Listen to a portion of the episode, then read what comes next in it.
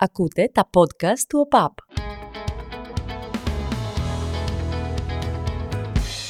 Θέλω να ξεκινήσω με κάτι προσωπικό, αυτό το podcast, σαν ευχαριστώ, γιατί παρατήρησα στα analytics του εντός έδρας πως φτάσαμε τις 50 διαφορετικές χώρες ακρόασης του podcast, με τελευταία προστίκη τη Βοσνία Ερζεγοβίνη. Ένας ήρωας που μένει στη Βοσνία Ερζεγοβίνη, ε, δεν ξέρω αν είναι εκεί η μόνιμη κατοικία του, θα ήθελα να μας πει περισσότερα ή αν πήγε εκεί πέρα για κάποιο ταξίδι ας πούμε. Μπήκε στη διαδικασία και άκουσε κάποια από τα επεισόδια μας και τον ευχαριστώ πάρα πολύ όπως και εσάς από κάθε γωνιά του κόσμου όπως βλέπω που μας ακούτε. Έχει γίνει ο χάρτης έτσι διαμορφωμένος με ένα τέτοιο τρόπο που βλέπεις ότι ακούει ο κόσμος από πολλές χώρες. Εν τω μεταξύ, σε σχέση με το προηγούμενο podcast, σε όλα τα podcast που έχω κάνει που καταλήγουν στο τέλος σε μια δική μου άποψη για το τι πιστεύω ότι θα γίνει, ακολουθεί και ένα τρόλ από εσάς σε μηνύματα, στα social κλπ. Γιατί είπες, ας πούμε, ότι ξέρω ο Ολυμπιακός έχει ένα λόγο παραπάνω στο πρωτάθλημα, τι εννοείς και πώς το Εμένα μου αρέσει πάρα πολύ αυτό. Σημαίνει ότι αν ο άλλος σε βάζει τη διαδικασία να, να διαφωνήσει, σημαίνει ότι κάτι σου αφήνει αυτό το podcast. Οπότε, όταν γίνεται έτσι με ένα κόσμιο και φιλικό τρόπο, μου αρέσει πάρα πολύ. Έχει και πλάκα να εκτίθεσαι γιατί ο άλλος σε περιμένει στη γωνία. Στο διατάφτα, το σημερινό podcast έχει ένα θέμα που θεωρώ ότι έχει πολύ ενδιαφέρον και είναι η Manchester United καθώς στο ξεκίνημα της σεζόν 23-24 αυτής δηλαδή σηματοδοτείται ακριβώς η συμπλήρωση 10 σεζόν στις οποίες η Manchester United αρχίζει το πρωτάθλημα χωρίς να έχει στον πάγκο της το Sir Alex Ferguson.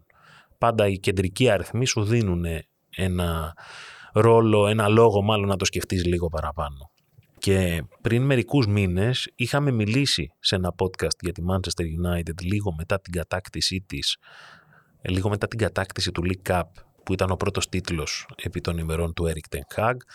Και εκεί σε αυτές τις ε, μεγάλες δηλώσεις που κάνω στο τέλος του podcast έλεγα ότι πιστεύω ότι αυτός ο τίτλος είναι η αρχή για κάτι σπουδαίο που γίνεται.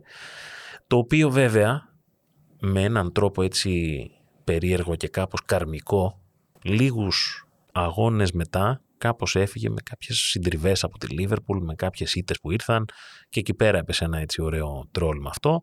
Παρ' όλα αυτά υπάρχει μια γενική εικόνα στη Manchester United τα τελευταία χρόνια και μια πορεία η οποία είναι εντελώς διαφορετική από αυτή που είχαμε συνηθίσει. Βέβαια είναι πολύ λίγοι και οι άνθρωποι που έχουν την προσωπικότητα και τις επιτυχίες του Sir Alex Ferguson είναι κάτι μοναδικό στην Αγγλία. Είναι πριν από τον Sir Alex Ferguson και μετά. Αν σκεφτεί κανένας ότι σε αυτά τα 26 χρόνια που κάθισε στη United, πήρε United 13 τίτλους και από εκεί που ήταν μια ομάδα με σχετικά λίγα πρωταθλήματα κόντρα στη Liverpool, κατάφερε να την ξεπεράσει επί των δικών του ημερών. Οπότε είναι αναμφίβολα μια μεγάλη, μια τεράστια προσωπικότητα και ο άνθρωπος που έχει ταυτίσει περισσότερο από οποιονδήποτε άλλον το όνομά του με την Premier League και την κατάκτησή της, αλλά και με το rebranding το γενικό που έγινε στις αρχές της δεκαετίας του 90 αναφορικά με αυτό. Συχνά στην ε, ποδοσφαιρική καθομιλουμένη το ακούς κυρίως σε συζητήσεις ε, καλοκαιρινές ή σε λίγο πιο χαλαρές στο γήπεδο σε ένα ημίχρονο. Υπάρχει μια άποψη που πολλοί άνθρωποι τη συμμερίζονται και λέει ότι με τα χρήματα που δαπανούν οι ομάδες του Pep Guardiola και, και εγώ να ήμουν προπονητής με τόσα λεφτά που έχει ο Guardiola στη διάθεσή του και εγώ θα έπαιρνα κάθε χρόνο το Champions League. Εκ των πραγμάτων βέβαια αυτό το κομμάτι δεν έχει και πολύ μεγάλη δόση αλήθειας γιατί η Manchester City δεν είναι η μόνη ομάδα που ξοδεύει πάρα πολλά χρήματα για να εντάξει όσο το δυνατόν περισσότερους και καλύτερους ποδοσφαιριστές στο δυναμικό της. Οπότε δεν έχει να κάνει μόνο με το πόσα χρήματα δίνεις, αλλά και το πού τα δίνεις για να μπορέσεις να κάνεις όσο το δυνατόν καλύτερη ομάδα. Σε αυτή τη δεκαετία λοιπόν που ξεκίνησε το 2013, ε, αυτός που ανακηρύχθηκε από το Sir Alex Ferguson διάδοχος προπονητής ήταν ο David Moyes, που ήταν, προερχόταν από μια πάρα πολύ καλή περίοδο στην Everton, είχε καθιερώσει την ομάδα στις πρώτες θέσεις του πρωταθλήματος, δημιουργούσε νέους παίκτες και έπαιζε ένα πολύ αποδοτικό ποδόσφαιρο. Στην πρώτη μεταγραφική περίοδο του David Moyes, η United μπαίνει στο νέο πρωτάθλημα ως πρωταθλήτρια Αγγλίας. Ο άνθρωπος που θέλει να φέρει ο Moyes για το κέντρο είναι ο Thiago Αλκάνταρα, ο οποίος όμως αποφασίζει λίγο αργότερα να πάει στην ε, Bayern Μονάχου και δεν αποφασίζει να πάει στη United. Στη συνέχεια θέλουν το Σέσκ Φάμπρεγκας, ούτε εκείνος έρχεται και καταλήγουν στο Μαρουάν Φελαϊνί, που είναι η μόνη μεταγραφή που κάνει η Manchester United στην ε, πρώτη μετά Ferguson καλοκαιρινή μεταγραφική περίοδο. Είναι ένας παίκτης ο οποίος είναι πολύ καλός στην Everton και στη United παίζει σχετικά αξιοπρεπώς στην αρχή, θεωρείται πολύ μεγάλο ταλέντο και πάρα πολύ καλός παίκτης, αλλά η συνέχεια του δεν είναι ανάλογη.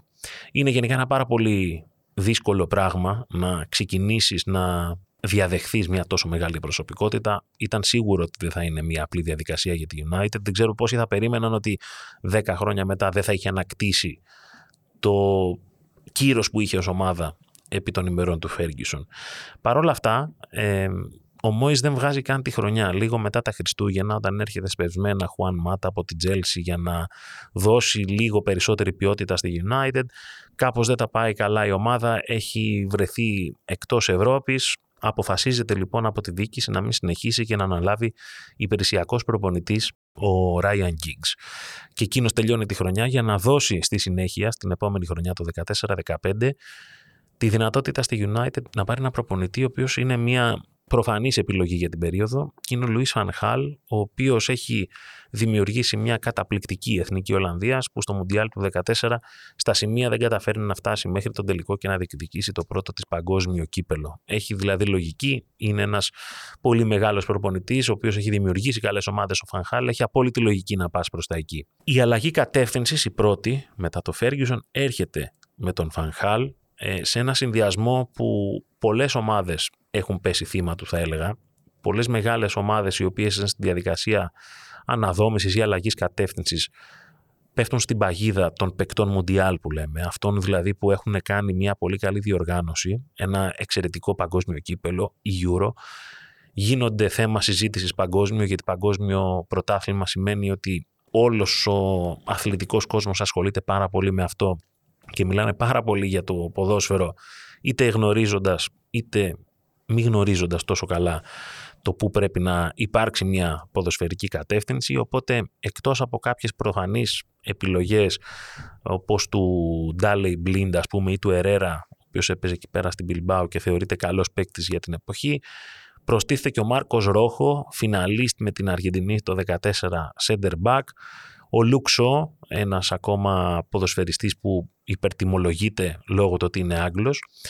Και συνολικά περίπου 190 εκατομμύρια ευρώ ξοδεύονται από τη Manchester United για συγκεκριμένους παίκτες και αν προσθεθεί σε αυτό και η μεταγραφή του Φελαϊνή που ήταν επίσης πολύ ακριβή, από τη στιγμή που έχει φύγει ο Φέργιουσον σε δύο αγωνιστικές σεζόν έχουμε 263 εκατομμύρια ευρώ που έχει δαπανίσει η Manchester United για ποδοσφαιριστές.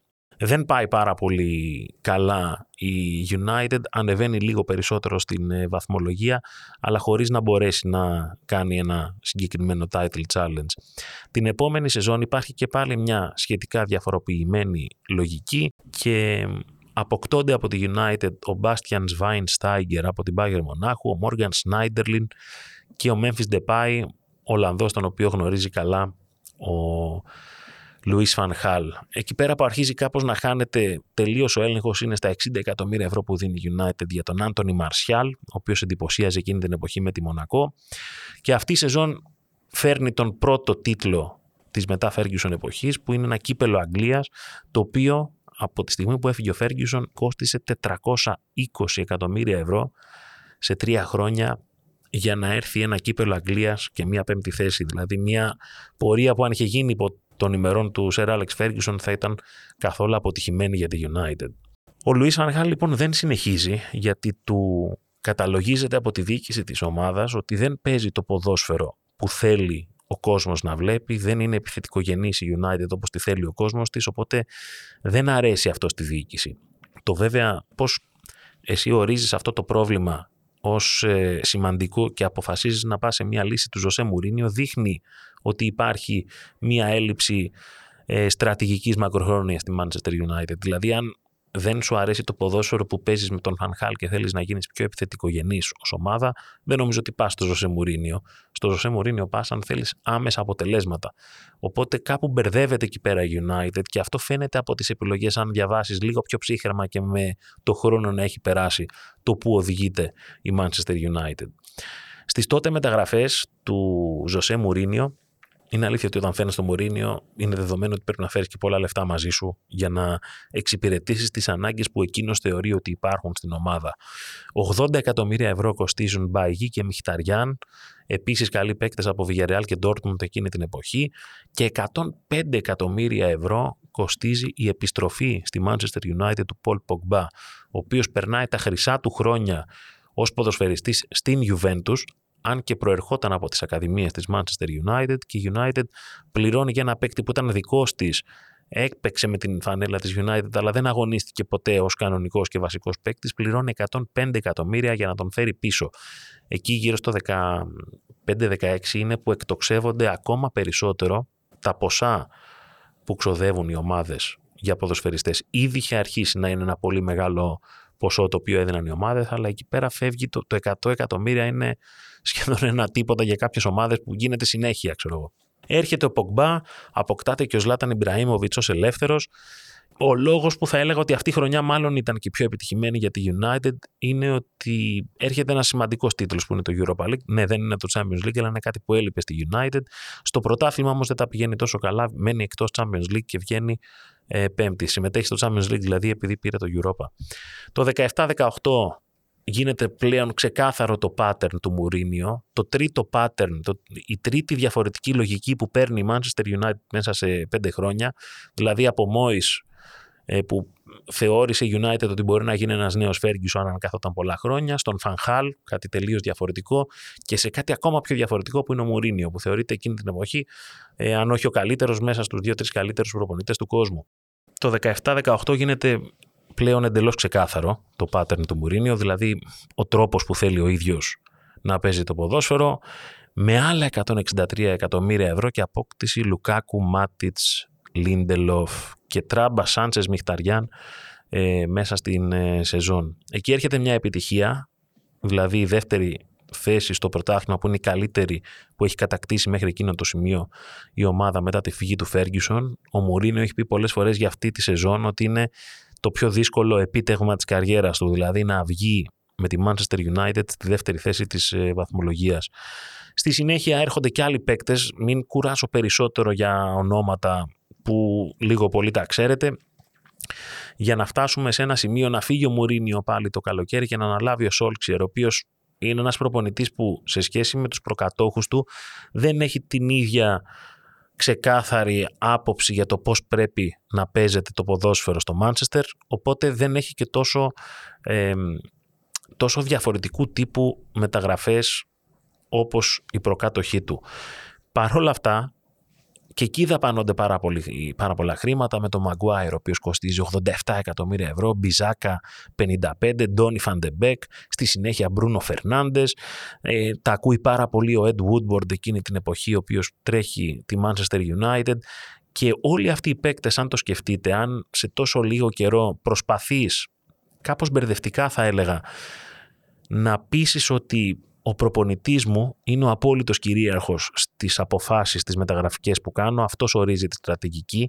Αυτό που μένει πίσω είναι μια ομάδα η οποία το 2020, ας πούμε, λίγο πριν τον κορονοϊό, έχει ένα μείγμα παικτών που ήθελε ο Μωρίνιο, ένα μείγμα παικτών που ήθελε ο Φανχάλ, κάτι που σκέφτεται η διοίκηση ότι μπορεί να κάνει καλό στην ομάδα και με έναν τρόπο που προσπαθεί κάποιος να παίξει τι, με ποιους και σε πόσο χρόνο. Είναι αδύνατον αυτό το πράγμα να συμβεί. Ένα κοινό στοιχείο που είχαν όλοι οι προπονητές εκείνης της περίοδου, Φανχάλ Μουρίνιο και στη συνέχεια Σόλξερ, ήταν ότι έλεγαν ότι δεν υπήρχε καμία σύνδεση μεταξύ του ποδοσφαιρικού τμήματος και της διοίκησης της ομάδας. Οπότε θεωρήθηκε μια, μια καλή λύση να υπάρξει ένας διευθυντής ποδοσφαίρου ο οποίος θα αποτελέσει ένα συνδετικό κρίκο μεταξύ της διοίκησης και του ποδοσφαιρικού τμήματος. Το οποίο γίνεται πάρα πολύ μπερδευτικό όμως αν συνυπολογίσουμε ότι η διοίκηση αποφασίζει να πάρει κάποιους παίκτες αγνώντας τα θέλω του τότε προπονητή. Δεν έχει βρεθεί δηλαδή αυτή η ισορροπία. Οπότε μπλέκεται ακόμα περισσότερο το πράγμα. Ο Σόλτσερ δεν μπορεί να μείνει και μετά τον ε, κορονοϊό, αν και καταφέρνει να έχει κάποιες επιτυχίες. Και εκεί αναλαμβάνει ο Ραλφ Ράγκνικ, ο οποίος είναι ο άνθρωπος ο οποίος θεωρείται ως εφευρέτης κάποιων τεχνικών του ποδοσφαίρου που τις έχουν αφομοιώσει μεγάλοι προπονητές Γερμανοί, του Χελικλόπ, ας πούμε και κάθεται για μερικούς μήνες μέχρι να έρθει ο Έρικ Τενχάγκ. Και τώρα είμαστε σε μια περίοδο στην οποία ο Τενχάγκ προέρχεται από μια χρονιά που έβγαλε τη United στους ομίλους, που πήρε ένα τίτλο, το League Cup, αλλά και εκείνος έχει ορίσει μια καινούργια στρατηγική για το πώς θεωρεί αυτός ότι η Manchester United μπορεί να επιστρέψει πίσω στις επιτυχίες. Επιστρέφοντας λίγο στην αρχή, συγκρίνοντας Ferguson και Guardiola, ακούγοντας όλα αυτά τα ποσά, που για να σας το πω με τρόπο, για τη Manchester United από το 2013 ως το 2023 έχουν δαπανηθεί συνολικά 1,79 δισεκατομμύρια ευρώ. Από το 2013, σε 10 χρόνια δηλαδή. Ε, είτε το πιστεύετε είτε όχι, δεν είναι η United αυτή που έχει δώσει τα περισσότερα χρήματα. Υπάρχουν και άλλες. Την πέρασε στο νήμα η Chelsea. Τώρα όμως, δηλαδή μόνο τον τελευταίο χρόνο η Chelsea έχει δώσει τα λεφτά. Έχει βάλει το 2 μπροστά στα δισεκατομμύρια η Chelsea, 2,41 και πολύ κοντά στη Manchester United είναι η Manchester City. Με τα ίδια λεφτά δηλαδή που έχουν ξοδέψει για παίκτες η United και η City, η City έχει πάρει τόσα πρωταθλήματα, έχει κάνει treble, έχει πάρει Champions League. Η United όχι, ακόμα και η Chelsea, όσο αλόγιστα και να πει κάποιος ότι σπαταλάει αυτά τα λεφτά, αν μη τι άλλο έχει φέρει κάποια πρωταθλήματα πίσω, έχει πάρει και δύο Champions League, έχει κάνει κάτι σε αυτά τα χρόνια. Η United έχει πάρα πολύ λίγα ανταποδοτικά εφέλη ως προς τους τίτλους και τις επιτυχίες σε σχέση με τα χρήματα που έχει ε, δαπανίσει. Και σε αυτή τη λίστα των 10 ομάδων που έχουν δώσει τα περισσότερα λεφτά σε αυτά τα 10 χρόνια είναι ομάδες που ξέρετε. Είναι η Real Madrid, είναι η Paris Saint-Germain, είναι η Arsenal, είναι η Tottenham, είναι ομάδες πάρα πολύ πλούσιες από την Αγγλία οι οποίες έχουν δώσει όλα αυτά τα λεφτά. Ε, καμία όμως δεν έχει εισπράξει λιγότερα σε αυτή την περίοδο από τη Manchester United, η οποία έχει δώσει τα 1,79 και έχει εισπράξει 465. Δηλαδή το συνολικό net από αυτό βγάζει τη United να είναι μέσα 1,32 δισεκατομμύρια ευρώ μόνο από τις ε, μεταγραφές των ε, ποδοσφαιριστών της. Συνεπώς ξεκινάμε σε ένα δεδομένο για να φτάσω σε ένα συμπέρασμα ότι το πρόβλημα της United δεν είναι ότι δεν έχει ξοδέψει λεφτά όπως κατηγορούν κάποιοι στο Twitter ή σε συζητήσεις που γίνονται. Το πρόβλημα είναι ότι έχει ξοδέψει λάθος αυτά τα λεφτά. Αυτό είναι το προφανές. Ε, έχει μείνει πίσω ε, για μια σειρά από λόγους, είτε σε παίκτες που επέλεξε, είτε σε προπονητές, αλλά και πιο συνολικά θα έλεγα, λόγω έλλειψης στρατηγικής στο τι θέλει να κάνει, τι ζητάει από τους ανθρώπους της να φέρουν πίσω. Με ποιο τρόπο θα οδηγήσει τους παίκτες στην κατάκτηση τίτλων και τι κίνητρο θα δώσει στους προπονητές να μείνουν για καιρό και να έχουν το χρόνο να δουλέψουν. Κάθε αλλαγή προπονητή δηλαδή, με τον τρόπο που γίνεται στην Αγγλία, φέρνει και μια αλλαγή φιλοσοφίας, στρατηγικής, κατεύθυνσης, στόχευσης. Και αν εκείνοι αλλάζουν τόσο συχνά, το πρόβλημα μεταφέρεται από τον έναν στον άλλον. Νομίζω ότι αυτό που πρέπει να κάνει η United είναι να βγάλει με τον τρόπο της το φάντασμα του Σερ Άλεξ Φέργιουσον πάνω από την ομάδα. Γιατί κατά την άποψή μου, μεταφυσικό, τρελό, πιστεύω ότι υπάρχει ακόμα. Όλοι προσπαθούν να βρουν κάποιον ο οποίος θα λειτουργήσει με τον τρόπο που λειτουργούσε ο Σερ Άλεξ Φέργιουσον στη United. Όμως 10 χρόνια είναι, μια, είναι σχεδόν μια άλλη ζωή. Δηλαδή, ακόμα και εμείς δεν ξέρω πώς ήμασταν το 2010. Σίγουρα διαφορετικοί άνθρωποι από αυτό που είμαστε σήμερα. Ε, δεν μπορεί να προσδοκάς ότι θα υπάρξει ένας νέος Ferguson με τον τρόπο που λειτουργούσε εκείνος, δηλαδή με τις διαπραγματευτικές ικανότητες που είχε για να φέρει παίκτες στην ομάδα, για το ποδοσφαιρικό μάτι που είχε και τον οργανισμό του πώς λειτουργούσε με εκείνον στον πάγκο.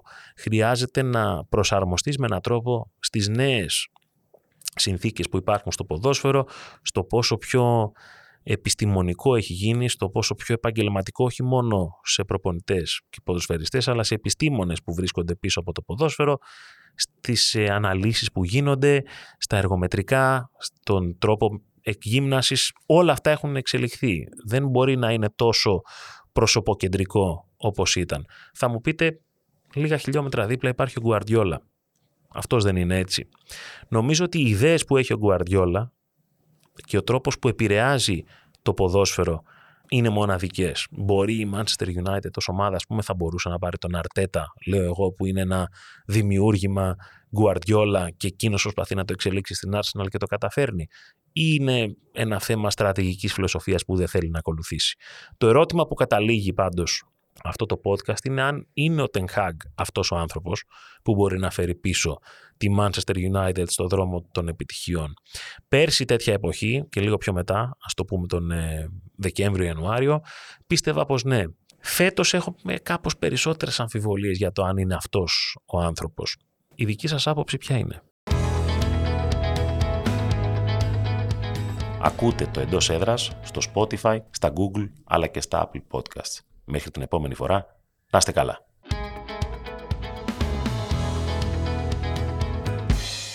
Ακούτε τα podcast του ΟΠΑΠ.